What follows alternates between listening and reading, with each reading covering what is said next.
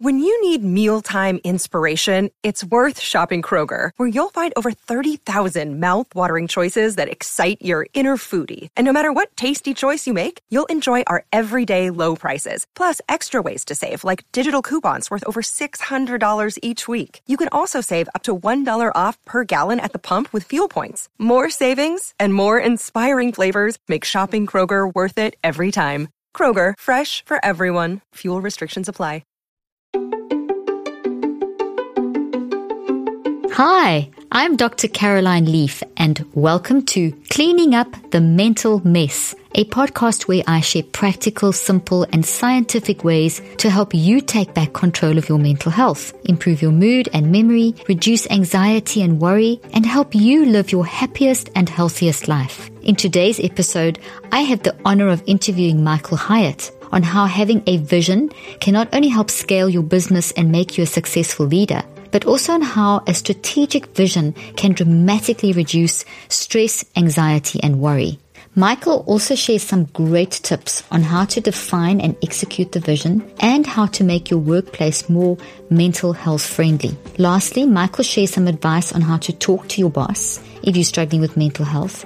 And he shares how he manages his mental health while running a successful company, writing best-selling books, and playing the role of husband, father, and grandfather.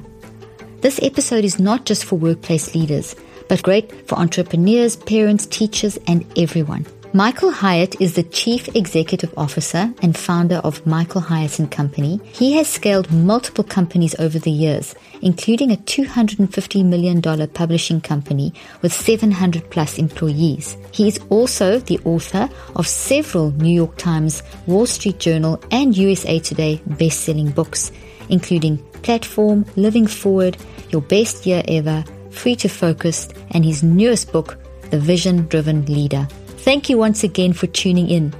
If you like my podcast and enjoyed today's episode, please consider leaving a five star review and subscribing. And don't forget to keep sharing on social media and tagging me so I can see what you guys think and what you have found most helpful or interesting. Michael, I'm so excited to have you in the studio today and so excited to interview you about your business background and leadership and vision. And it's, it's wonderful having you here. Thank you so much. Thank you, Caroline. Delighted to be on with you. It's wonderful. Okay, Michael, before we start, just tell us a little bit about your business background and how you've become a leadership mentor to thousands, and then also your latest book, The Vision Driven Leader. You know, I spent most of my life in the world of book publishing. I got my big break, as it were, in the year 2000 when I became the publisher of Nelson Books, one of Thomas Nelson Publishers' 14 divisions. And in that role, I discovered that that division was dead last in every significant metric. It had the lowest revenue growth. It was the least profitable. And the CEO asked me how long it was going to take to turn that division around. And I told him initially I thought it would take three years. And I was kind of just guessing. But one of the things I went off and did was I created this written vision document, something I, I call in my new book a vision script, to turn that division around. And I learned firsthand the impact that vision had on my confidence as, as a leader, the alignment of my team, and the speed with which we were able to generate exponential results. We were able to turn that division around in a year and a half. And as a result of that, over a period of time, I became the chairman and the CEO of Thomas Nelson in 2005, used a more comprehensive written vision document to guide us through the Great Recession and emerged stronger than ever. We sold the company to HarperCollins in 2011. At that time, I stepped down to start my own leadership development firm, which I've been new- doing now since that time. And I started off like a lot of people start as a solopreneur. Today we have 40 full time employees. And on average, we've grown more than 50% a year. And again, I want to point it back to this whole idea of vision it's been critical in my career. It's critical in the in the coaching practice that I have with business leaders today. That's such a great and inspiring story. And it's, it's so true. If you don't have vision, where are you? But I love the fact that you've made it so specific. You know, I love your idea of the vision script and I've listened quite a bit to your talks and things like that. And it's, it's just, it's fantastic. So I'm very excited to dive into this. Now, you're a very successful businessman. You're an author, you're a father, and you're a leader. So you're doing a lot. How do you manage the stress and anxiety and just keep your mental health tip top in that kind of environment with all, the, with all the demands in your life? Well, first of all, that's a great question because I find that people, there's just more anxiety, than ever before. People mm. are overwhelmed. Almost every leader I talk with feels like they're just tremendously overwhelmed. They're on the mm. edge of burnout. They're really struggling to try to juggle everything that's that's on their plate. And of course, there's so many distractions that compete for our time. So it's very hard to be focused and and really give ourselves to the few things that matter. The great thing about a vision, and whether it's your business or your entire life, and so the new book, The Vision Driven Leader, is really about mm. creating vision for your business. But my previous book, Living Forward, was really about creating vision for your entire life, something I mm. embarked on creating a life plan for the first time about 20 years ago. But the thing about a vision is it helps you get clear on what, where it is you're going and what's important. It kind of establishes the priorities. Without a vision, you don't have a filter to differentiate between what's important and what's merely a distraction. And one of the things that I've I've noticed with leaders is that the more successful they are, the more more opportunities they encounter. And those opportunities are mm. great. I mean, you know, there's probably a point for all of us where we would kill for the, those opportunities, mm. but now they're overwhelming. And oftentimes distractions masquerade as opportunities. And without a clear vision script, there's no way to discern the difference. So we end up very busy doing a lot of stuff that in the end doesn't matter because it doesn't really contribute to our vision. So I think having a clear vision, a clear destination enables you to have the kind of focus that reduces anxiety and enables you to move forward knowing that you've got the most important stuff covered. I love that answer. And you've obviously applied that in your life as well as in your family life, as well as not just in the business environment, having that clear vision. Yes, absolutely. You know, I have five daughters. They're all grown now. I've wow. got nine grandkids. I've been married for 42 years. And That's amazing. I, well, I, you know, and I haven't, I haven't done it all right. I've made my share of mistakes, but I tell you, having a clear vision really helps. It helps when you when you hit turbulence. I mean, in, in your life, mm. even if you have a clear vision, it's not a guarantee that you're not going to encounter challenges and problems and you know all the kinds of troubles that people mm. ordinarily encounter. But the thing that it does is it gives you a reason to press on when you want to quit. And I think that inevitably. Oh, I love that, Michael. I have to interrupt you there. That's so good. Say it again. yeah, so you're going to encounter problems and challenges in your life, but the thing a vision does it gives you the motivation when you want to quit.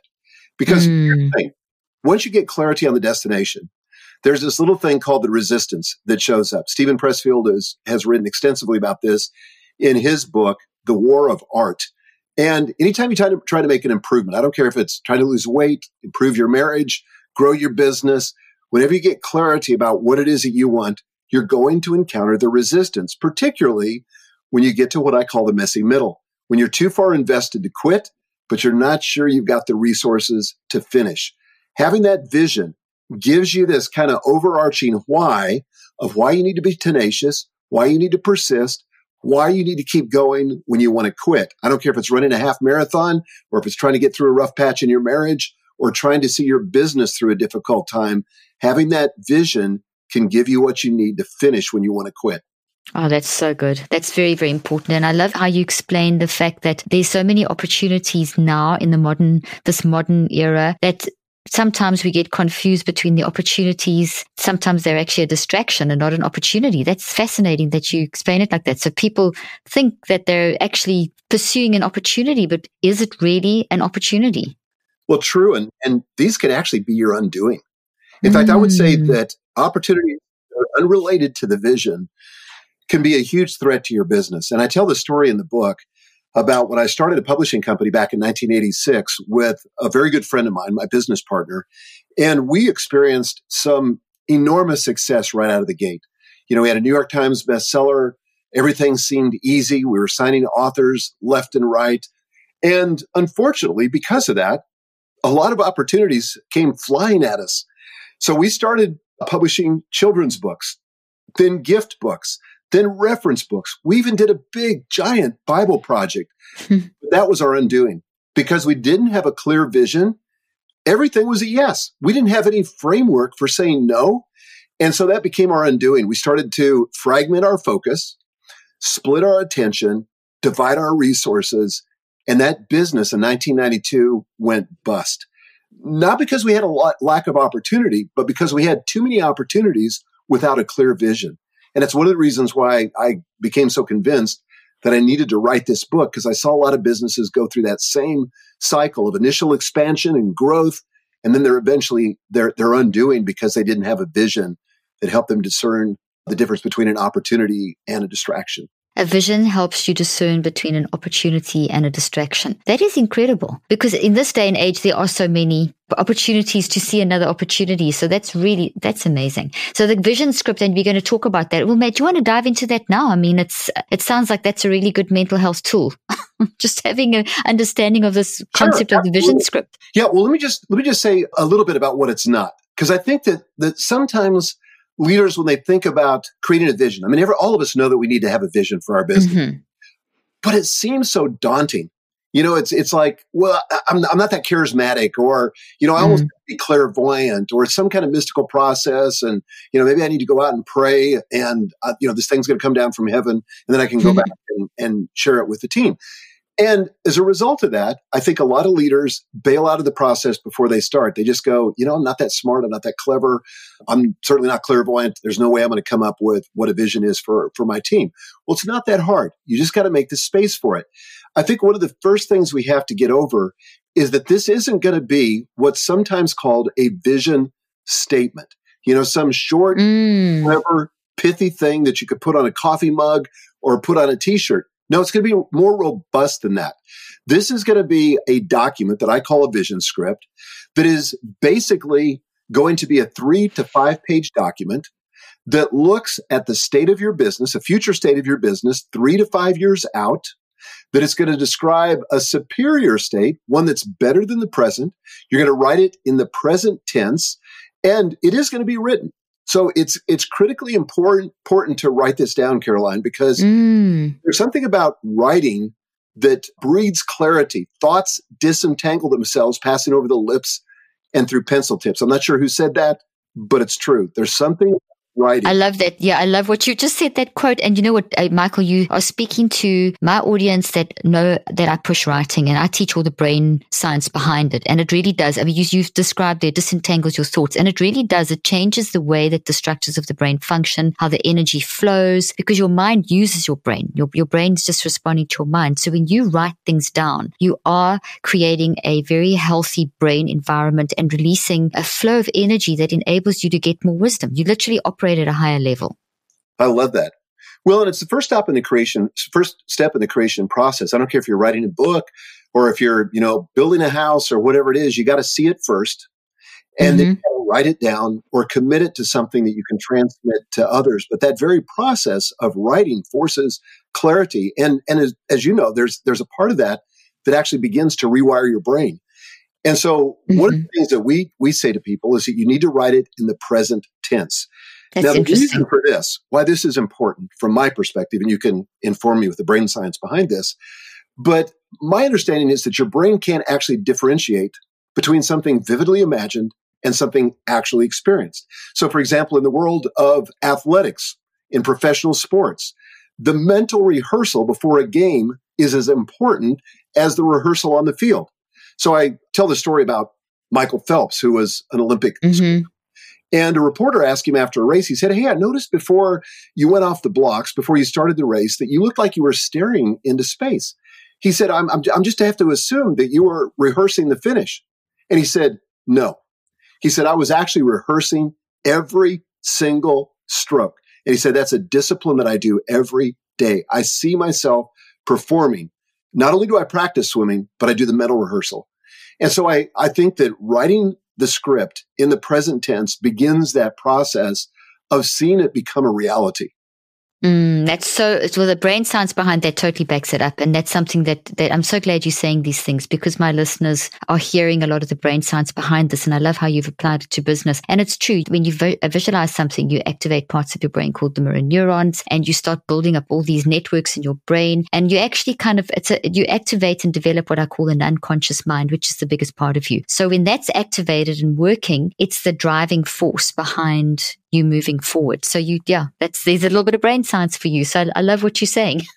I'm having I'm having fun matching the brain science to your statements. Excellent. Well, so this vision script, one of the things I, I didn't say, but it's important to build it around four components. So we're not just talking about you know, looking at a blank sheet of paper, which is frightening to a lot of people. It's fl- frightening, mm. especially to people that don't write for a living. But honestly, as somebody who's written nine books now, it's scary to me too. So one of the things mm-hmm. that I've done in the book is I put a series of prompts to help walk people through this process. But I want you to envision the future, a superior future, step into the future, you know, three to five years, describe what you see in terms of four areas. First of all, the future of your team. You know, if your dream doesn't require a team, your dream isn't big enough. I want to say mm. that again. I think it's really important. Mm. If your dream doesn't require a team, I don't think your dream's big enough. Now, all of us start out in business as typically as a solopreneur. But eventually we realize that if we're going to accomplish this vision we have, it's going to require a team. Your team is the first and most important component of your vision. They're the ones that are going to help you bring this vision into reality. So the kind of people that you acquire or bring to your company, the, the culture that you're creating inside of your company, all that's critically important. The culture is so important because culture, largely unseen by a lot of leaders, is kind of the unseen force that drives operating results. A lot of leaders don't realize this, but a mm. culture can make you or, or break you. So you have to be able to envision it. So the future of your team. Then the future of your products. What are the products that you envision producing? And more importantly, what is the transformation they create? Nobody ever bought a product because they wanted that widget. It's not, it's not the car, for example, that you buy. It's the transformation that you hope to get. Maybe it's the status. Maybe it's how you feel about it, a feeling you have, but it's some transformation that you get by means of that product. So what is that? Describe that in your vision script. Then the future of your marketing. How are you going to reach your audience? And then finally, the future of your impact. What do you see financially? What do you see in terms of the reach, the size of your audience, the number of customers, all of that? Anything that you could objectify, put it in the future of your impact. So those four components comprise the vision script. Oh, I, it's brilliant. I love it. And it's so straightforward, so practical, but it's in depth. And, and you've really distinguished between the vision statement that everyone knows about a vision statement. You've actually taken this to a whole different level, having a vision script. And it's so clear those four points. So people need to get this book. We're going to put all the details in the, in the show notes. And I, this is a, a book I strongly recommend that everyone gets their hands on. It's, it's fantastic. I'm very excited about this.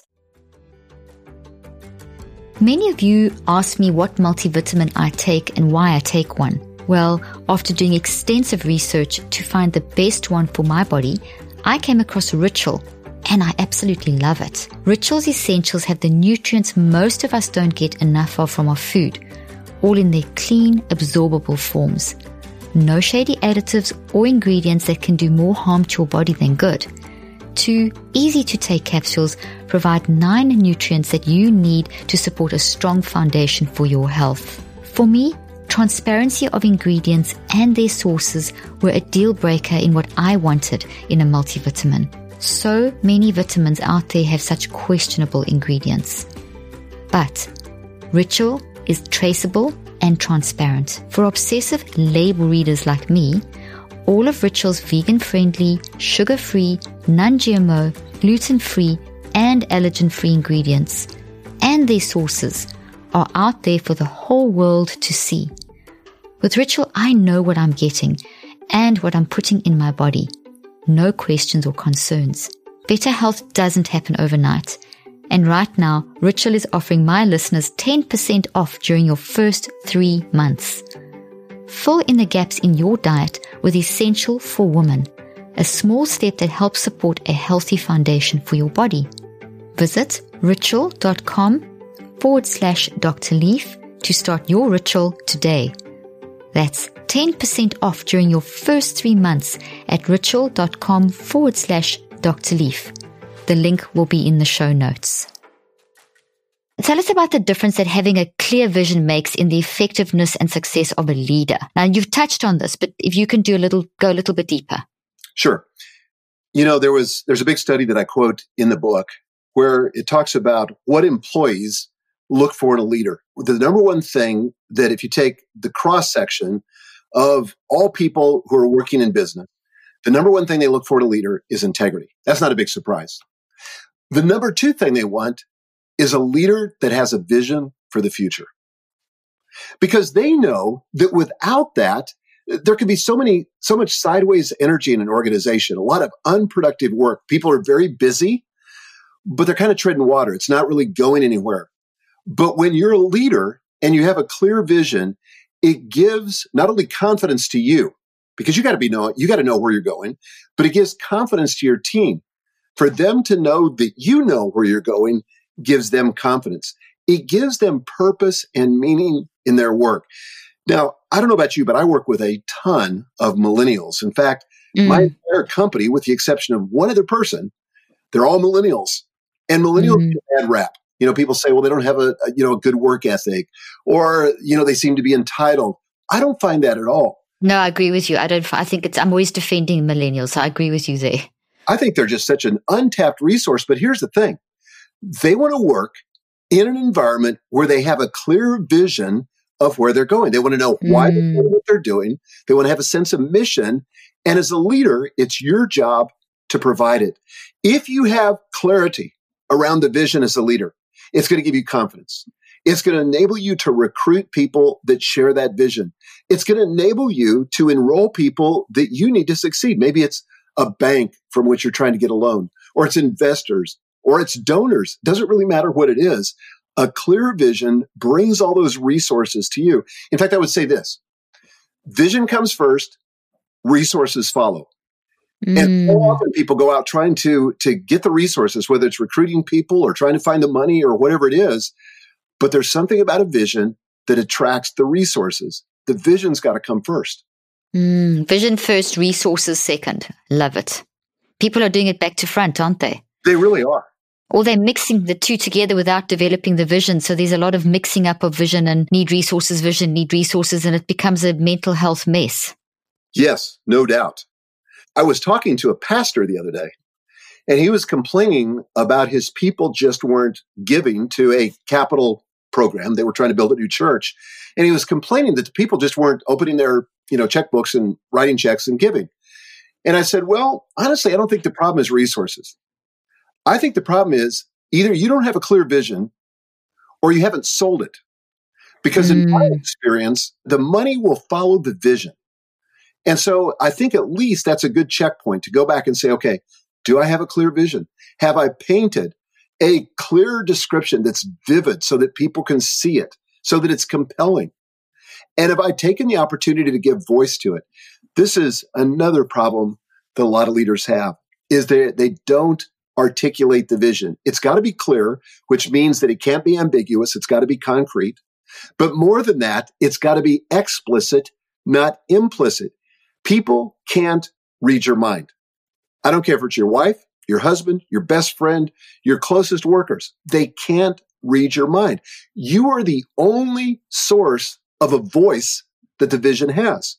And so once you get the vision, it's not enough. This isn't just a once and done thing where you commit it to paper, put it on the shelf, and then watch it come to pass. We're not talking about some, you know, model of execution. Mm. Remember that book, The Secret? Mm-hmm, I do. The law of attraction. If you if you just conceive it that you know the the universe will conspire and it'll come to your doorstep. I, I don't believe that. No, there's a lot more involved than just that. a lot more involved than that. I mean, it starts certainly by getting the clarity on the vision, but then you've got to do more than that. You've got to give voice to the vision. You've got to you've got to remind people of the destination where we're going because people get lost in the daily activities. They get lost in the grind of execution. I remember during the, the, the Great Recession, it was the year was about 2009.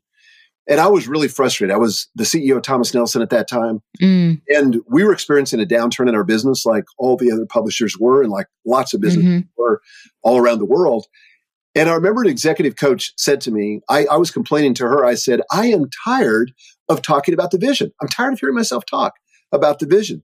And she said to me, and this is so important when you're tired of hearing yourself talk about the vision, you're half done. Oh, I love that. When you're tired of hearing yourself talk about the vision, you're half done. So, what's the other half coming? I, I can't wait to hear what you're about to say. Well, I learned this from Andy Stanley. He mm. said vision leaks. And so you can you can be talking to people about vision, but then people get very busy in their daily tasks. They forget where we're going. They forget what the vision is. Your job as a leader is to continually remind them. And it's important mm. for a couple of reasons. Number one, if you don't have a clear vision, and if people aren't mindful of that vision, there's no way for them to align. You have to align around something, and alignment in an organization where everybody's rowing in the same direction has to be around a vision. If you're not clear about the destination, then people go off in all kinds of different directions. You end up with sideways energy and a lot of fake work. Once you have the vision, you can create the alignment. Once you have alignment, you can drive execution. And execution is kind of like the holy grail that all business leaders seek. They want to have more execution, but execution without a vision is just busy work. So the mm. that's the foundation for the alignment and the execution. Does that make sense? Oh, totally. So vision, alignment, execution. And if you're not, if you're executing without the vision, you're just doing busy work and it's sideways energy. And if you don't keep speaking, the vision just leaks and you're not going to keep a coherent whole. That's right. And that's what happens in the brain too. Your brain requires the mind to actually drive it and in a very organized and coherent way. Wants coherence. And, and you describing, you know, that playing out into how we apply that in the workplace. Honestly, I can't stress enough how well you've actually said, you know, it talked about the concept of execution. Execution without vision is busy work. Uh, and without the integration, it's an alignment. That's just brilliant. Well, let me just kind of give you a practical example. I'd love that. I was about to say, can you give us a nice practical example? Yeah, the largest part of my business is my business coaching practice. We have a program called Business Accelerator. We have 500 business owners and entrepreneurs that are in that program. We've taught this concept to all of them. As a result of being in that program, this is what has a what this is the practical impact of a vision.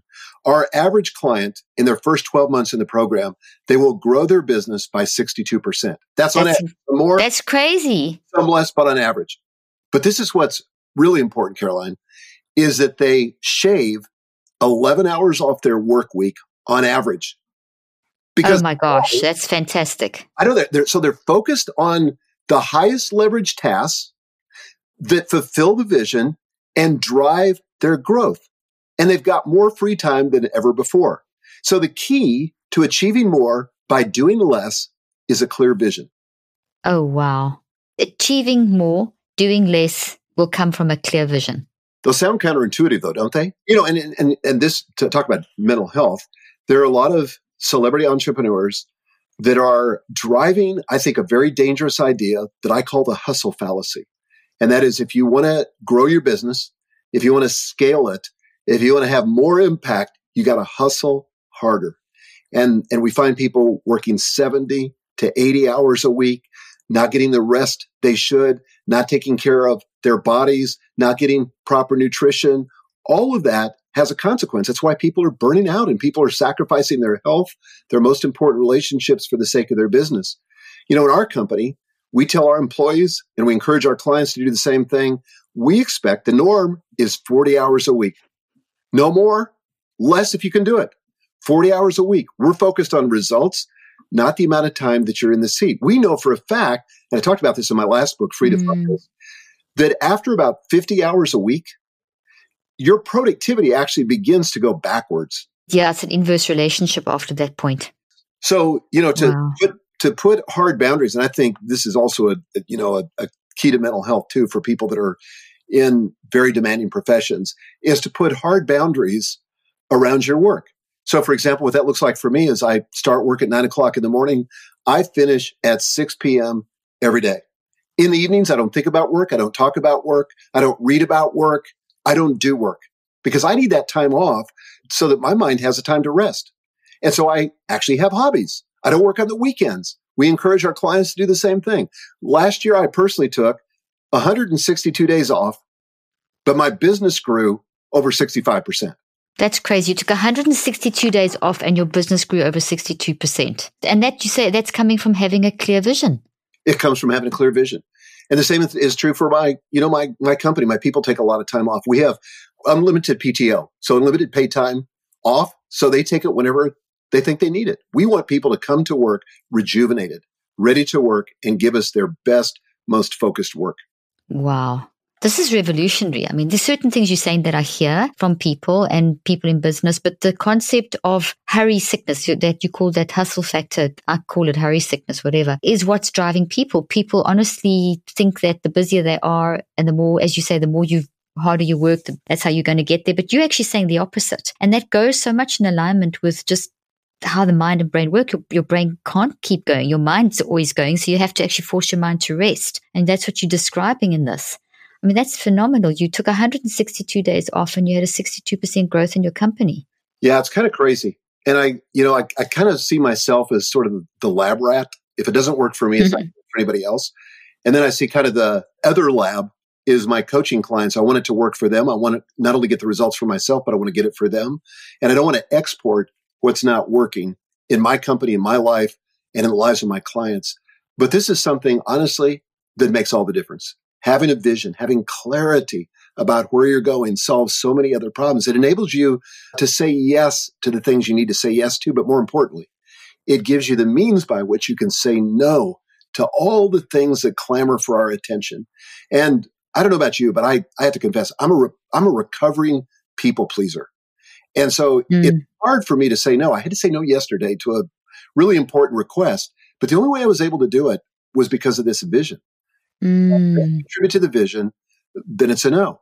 And and certainly once you get a vision doesn't mean you can't revisit it. Certainly you're going to revise it from time to time, but having that clarity just really gives you a track to run on in the present.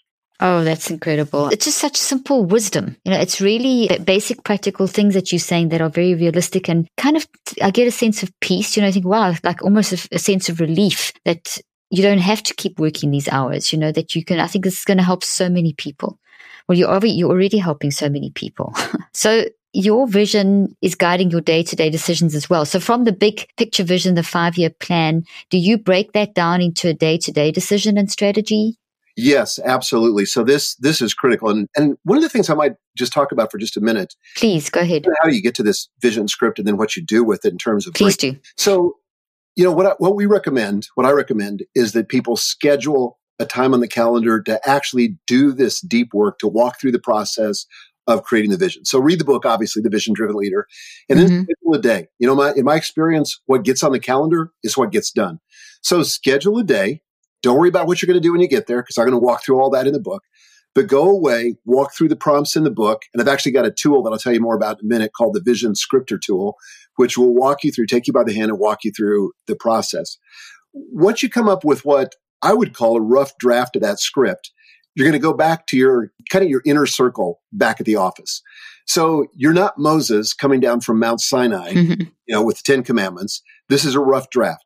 And mm-hmm. you're going to your team something like this. Look, I've been thinking a lot about the future and I've written down some things that I think can really guide us towards creating a bigger, better future that's going to be compelling for all of us. But I need your help to get it right. There's probably things I've missed. There's things that need to be tweaked, but I need your input so that it's right. And so then open up a conversation. So start at the highest level, not everybody in your company, but your inner circle and begin to have this conversation. It may take you several weeks. It may take you a few days, but have a conversation about the vision. Fine tune it, get it better. Then roll it out to the next group and then the next group and the next group till you can finally roll it out to the entire company. So that's kind of the process and I go through this in, in, in detail in the book.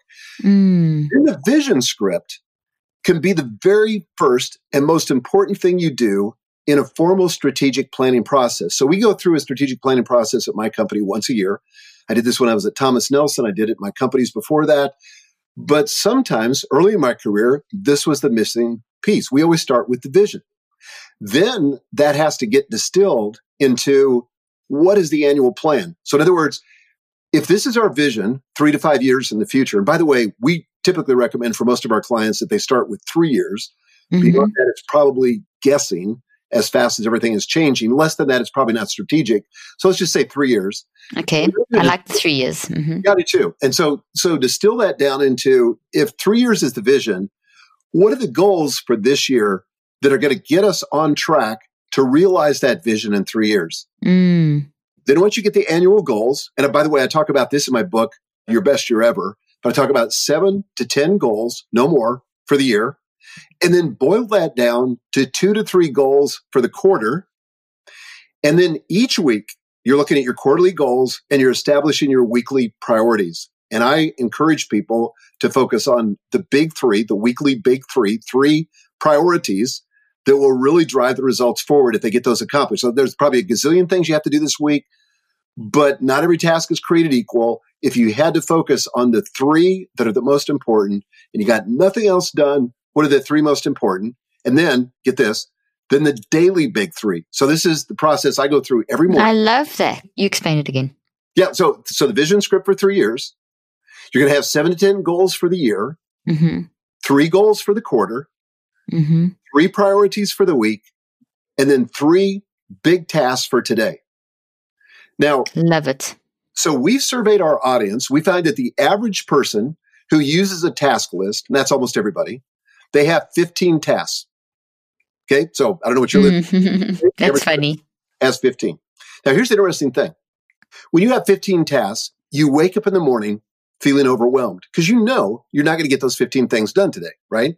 So even if you get eight of them done, there's still seven left undone. So you, your, your head hits the pillow at night and you feel defeated because you didn't get through your task list. Mm, Well, the Pareto principle says that 20% of the mhm. drives 80% of the results. 20% of 15 is three. There's probably only three of those 15 tasks that really drive the important results. So why not on the front end, just identify those top three? What are the three biggest tasks that I get done? If I don't get the other ones done, that's fine. I'm going to declare victory if I get these three done. Do you realize that that's an incredibly strong mental health tool that you've just described for a leader and for an employee and for a person in general? Just what you've described. That's a really good mental health tool. I think it is too, because I want people to leave the office feeling a sense of accomplishment, feeling a sense of satisfaction, feeling like they gave, you know, they didn't get everything done, but they got the most important things done.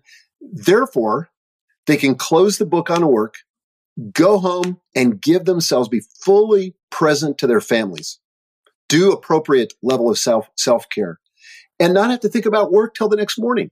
But that's why That's, mm, uncouple themselves from work. Why there's if if, if they don't create these boundaries of, about work and use constraints like what I'm talking about, mm. work is never ending. They're thinking about it all the time, and that's not good for mental health. No, that's exhausting and it drains you and eventually it will wear you down. It definitely will because it's just, and you know, a lot of people, we- just on that note, a lot of people will talk about the fact that their work is their passion and it's their interest. And I mean, I get that because I love brain research. So for me to relax and read a study is not something that's difficult for me to do. And I apply that in my work too. So it bleeds, uh, that very often will bleed over into the evening. I know that that works with me, but how would you advise someone? Would you say that that one should actually pull out completely, even if it's something that you're very interested in? Because this is a discussion I've had with quite a few people. I'd love your input on that. Does that make sense? Have I asked that clearly enough?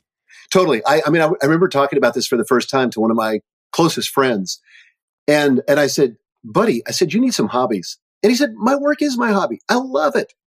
And I said, "But here's the thing: if you engage in a bona fide hobby, it gives your mind, or at least that part of your mind, an opportunity to rest and to develop other skills, to develop other interests. First of all, it's going to make you more interesting as a person. Second of all, it's going to make your life richer and fuller and give you opportunities to learn things that, that are not being activated in your brain by your, by your profession. So, so let me give you an example. So I, I love Mm, fly fishing. When I'm out fly fishing, it gives me an opportunity to take my mind off work and to focus on something that's completely unrelated to my work. I come back rejuvenated. It's easier for me to focus. It's easier for me to be more productive. Another hobby that I developed over the last few years is I play the Native American flute. So again, it gets, it's a Mm. conversation starter. It gives me an opportunity to create in a way that I don't create at work because I'm creating music. It gives me an opportunity to develop myself intellectually in a way that I don't get to do at work. So, and I talk about this in Free to Focus, sort of the case for developing hobbies. But I think hobbies are so important and make us just more interesting, more developed, more whole people. So I think I- you lay your work mm. down, it's helpful. I love that. I love that. And I think that's just it. People almost need to be given permission to do that, don't they? It's almost like people are so driven to work, but then also to, like, like you were talking about, your, your work is your passion. There's a lot of people in that position, but this hobby thing kind of breaks that. And there's so much brain science behind that too. There's so much description of when you challenge your brain with something completely different, it goes to another level. And you've got to make that decision with your mind to do that anyway. So then you, you know, you're giving your mind a very, a, another direction to think about, which also re- relaxes your mind and develops your mind. So that's very, very important. I love that. So it's just really, it's the discipline of choosing to actually switch off at the end of the day and do something that's unrelated to your work. You know, there's, there's such huge value in just play. And there's been a lot of research around this on the value of play for adults. Mm. We kind of give up and we think, you know, we don't have permission to play any longer. But when we give ourselves permission to play, it's so rejuvenating, both physically and mentally. Mm, I love that. Giving yourself permission to play, giving yourself permission to enjoy life again. Because I think so many people, you know, I've, I've just done a set of clinical trials. I do research and I found that interestingly enough, the, the millennials, I did all different age groups, but there was such a, a lot of drive amongst all age groups. This busyness factor, this hustle factor, this people like feeling swamped and all the things that we just know. You've given a practical side of sort of the mind, mental side of what I do. We see a change in how people's brains function. So when you change your mind, you're changing your brain and that hobby, a couple of people actually spoke in, if I think of it in my clinical trial about introducing hobbies into their life. And it definitely changed how they were thinking about things. It gave, seemed to give that mind rest. So it's very interesting that you talk about that, but just giving yourself permission to play to rest, to switch off. That seems to be a very important part of the mental health toolbox that you've developed in your business and for your own life. Is that correct? Yeah, I think that's that's exactly right. Because you know nobody gets to the end of their life and looks back and with regret and says, "I wish I would have worked more." You know, the thing don't. Mm. that people regret is not cultivating important relationships, not pursuing hobbies and the things that they just have passion and love around. And to rediscover that and make time for that, you know, we've we've got to have a practical way to constrain our work so that it's not total work, so that we're not working 70 to 80 hours a week. And I, and I think that one of the things that happens to us is we kind of deceive ourselves. We think sometimes, well, this is just a temporary situation. You know, once I get this this business launched, once I get that graduate degree, once I get this book written, once I get the product launched, once we get through, you know, this new baby, then we'll have more time to do the things that we know are important. But the problem is we deceive ourselves because those are never ending. They sort of get stacked one after another. You know, it's one thing or another. And I think we have to, to, to come into our current situation to the extent that we can and say, you know what? I'm going to put some parameters, some boundaries around work so that I can live my best life now. You know, the old model was if you work really hard and really crazy, then someday you'll be able to retire. Then you can do what you want. Well, the problem with that is when people retire, that's not even that's not healthy either. no, it's terrible. Yeah, the average person dies five years after they retire. Exactly. It's one of the worst things that you can do is to retire. We should not be living for retirement. We should be living for each day. That's right. And I think I think to mix work and play and to and to give yourself sort of that rhythm, that cadence where you've got adequate work, but not too much, and play, but not too much, and merge those together, you know, is is the key to a rich and rewarding life. But again, it goes back to vision, to be able to envision a different kind of life, a different way of being. That vision almost, if I hear you, what you're saying, Michael, it's, is it that, that the vision is helping to create that cadence between the work and the play in such a way that you're almost giving person, a person control. You, you're removing a level of uncertainty, but there is still uncertainty because no one knows how the future is going to play out, but you almost defining a, a, boundary. And then from there, you've got a little bit more freedom to move within that boundary, but it's not just this open ended thing. That's right. And, and I think as a leader, it's not only something you have to have a vision for in terms of yourself, but for your company. And a lot of a lot of leaders are reticent to do this. You know, they think, well, if part of my vision is to create a culture or a work environment where people are not working more than 40 hours a week, I'm not sure I want that. You know, I, I, I kind of would like people to be working 60 or 70 hours a week. Mm. Well, here's the thing they're not going to be coming to work with their best self with their greatest focus, with maximum productivity, unless you limit the number of hours they work and give them time for rejuvenation. And, and so in our vision script for our company, one of the things that we're very clear about is that we want people, and sometimes there's emergencies or, you know, things that would require more hours, but for the bulk, bulk of the time, we want them working no more than 40 hours a week.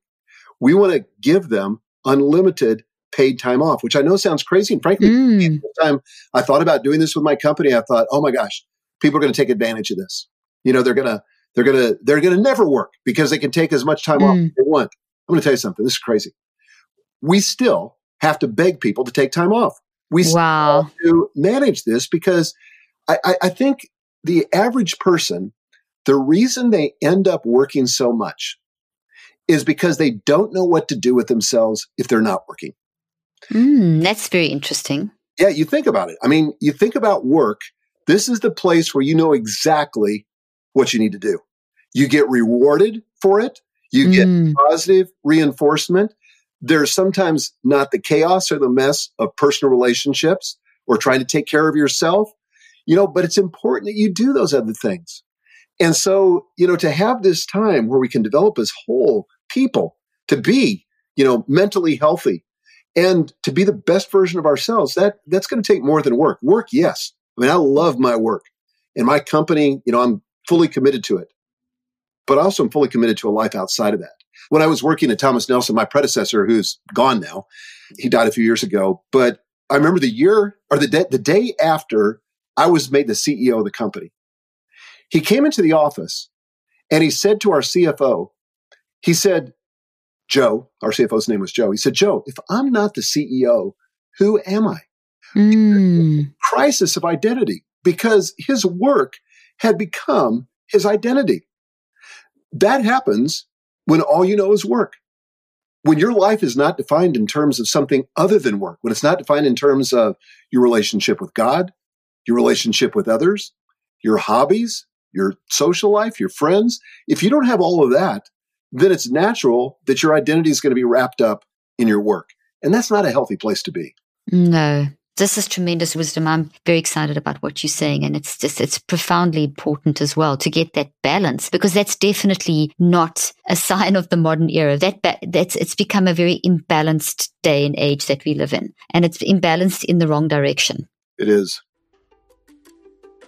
One of my New Year's resolutions is to work out more and stay more active. In order to maintain a regular workout routine, it's so vital to stretch and take care of your body pre and post workout. One of my secrets to helping my body recover and feel amazing is my Theragun, an easy to use and absolutely amazing handheld percussive therapy device. I use my Theragun before my Orange Theory workout classes to help wake up my muscles and after my workouts to help with muscle recovery and even during the day to help relieve any stress related to sitting or standing too long. I have already noticed a difference since using my Theragun device. Stiffness, knots, and soreness are no longer issues. And just for my listeners, Theragun is offering an amazing deal. Visit www.theragun.com forward slash leaf and you'll get two free attachments with any purchase. The link will also be in the show notes.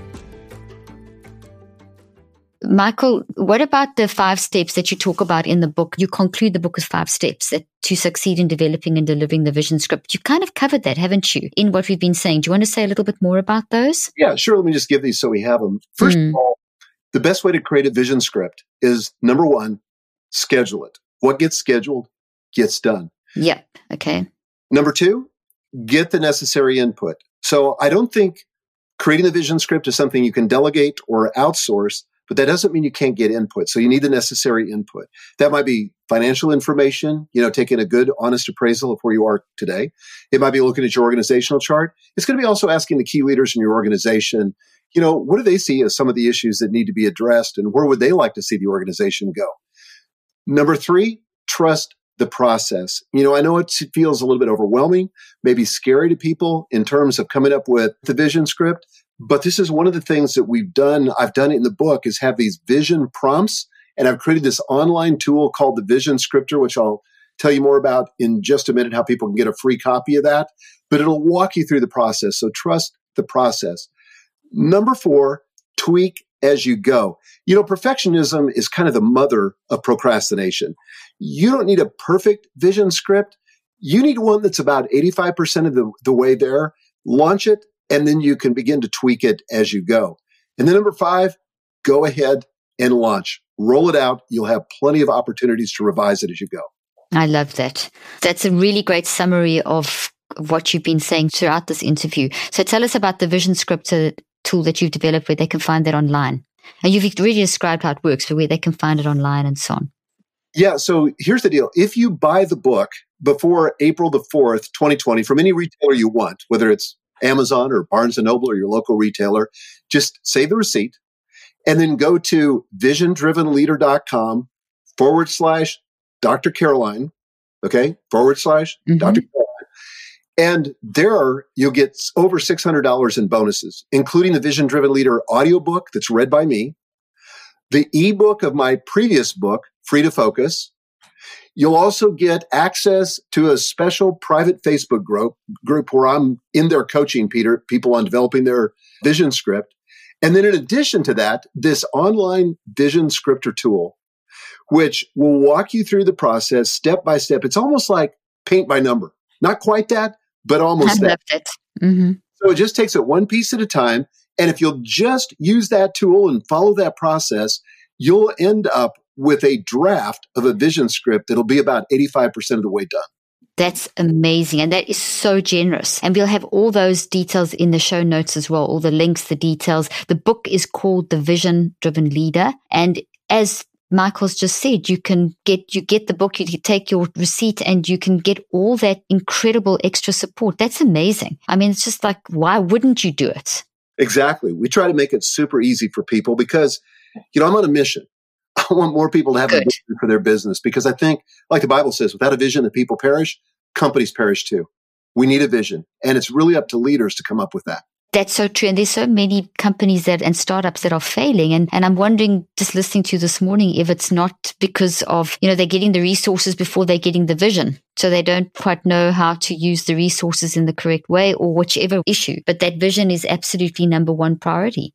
It is. That's that's definitely my perspective. And the fact that the vision is, and, and I know we've said this, but I, I believe it bears repeating that the vision is not a statement. The vision is a it's a whole process. It's a document. It's a whole process that you're going through. It's an in-depth, at least, what did you say, five pages that you should be writing down at least and working on the little elements of three, working on three years. I'm just picking up some of the things that you said that I think are really worth repeating. Michael, is there anything else that you, that, that you want to say about, I mean, there's so much. I can think of 20 questions, but is there anything else that you feel that we haven't covered in depth enough in our discussion? No, I don't think so. I, but I would say this. I, I think that this is something anybody can do. I've worked now with hundreds and hundreds of clients through this process.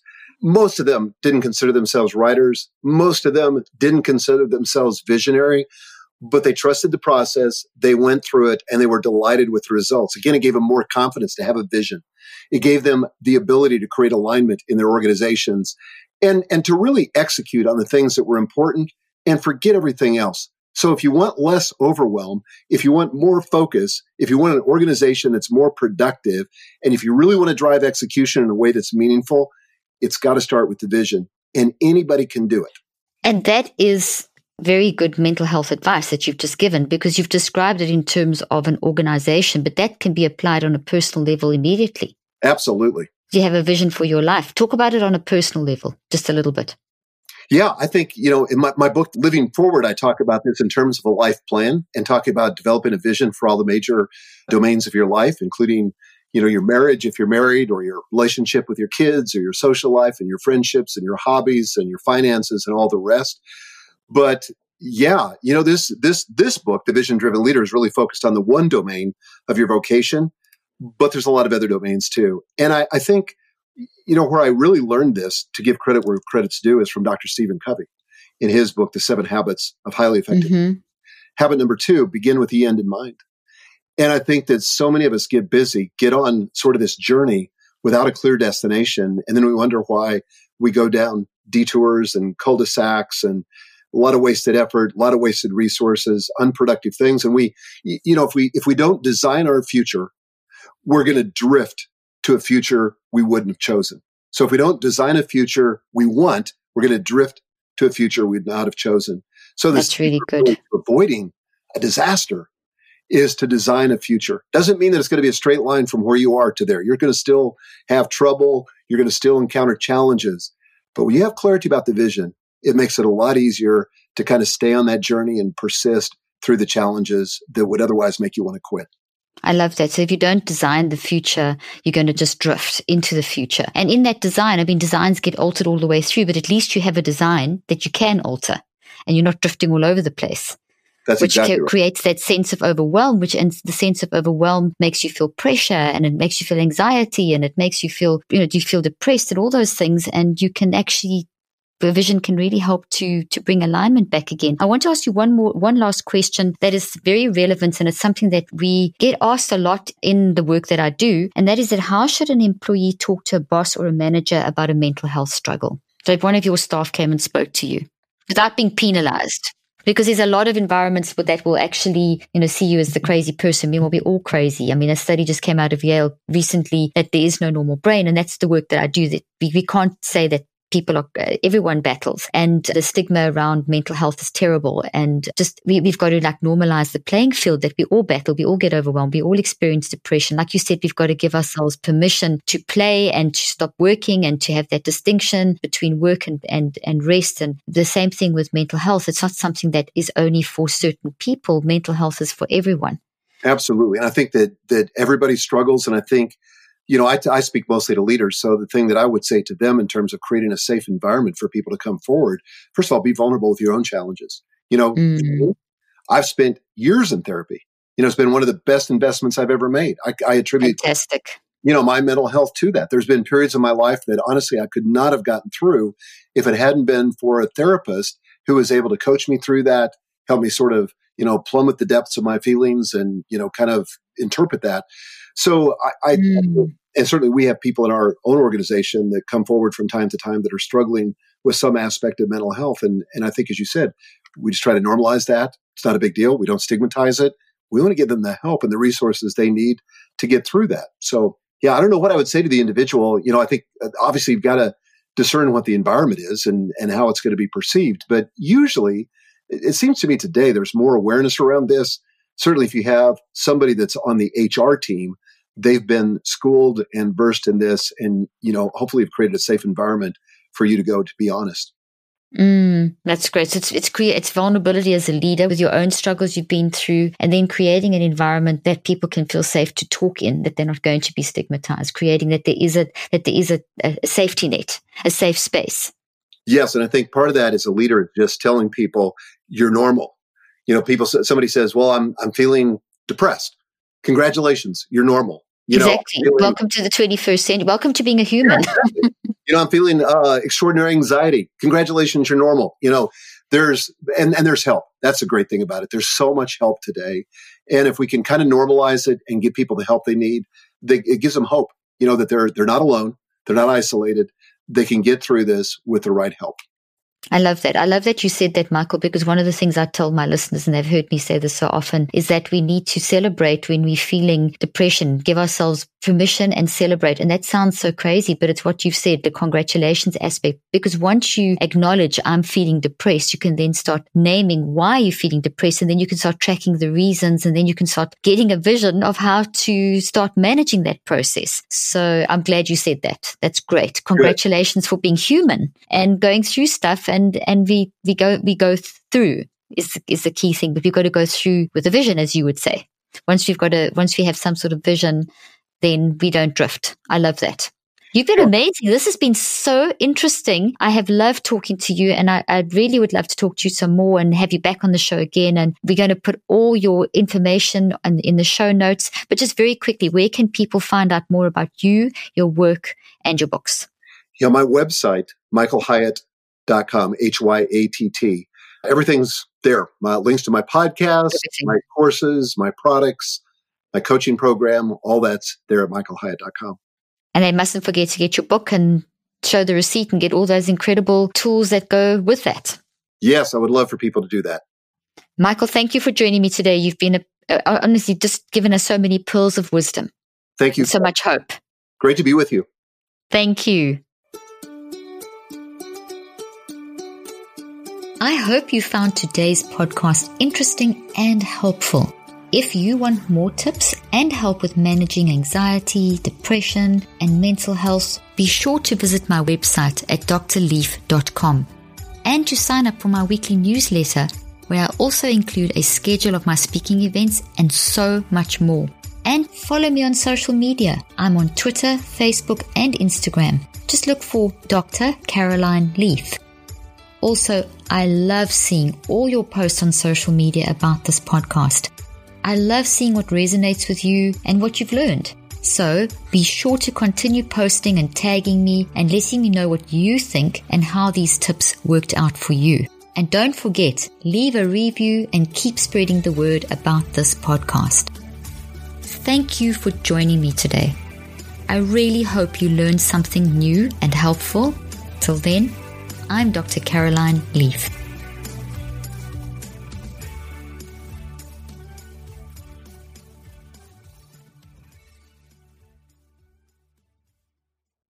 This podcast represents the opinions of myself and my guests. The content here should not be taken as medical advice. The content here is for educational and informational purposes only. Please consult your healthcare professional for any individual medical questions you may have. While we make every effort to ensure that the information we are sharing is accurate, we welcome any comments, suggestions, or corrections of errors.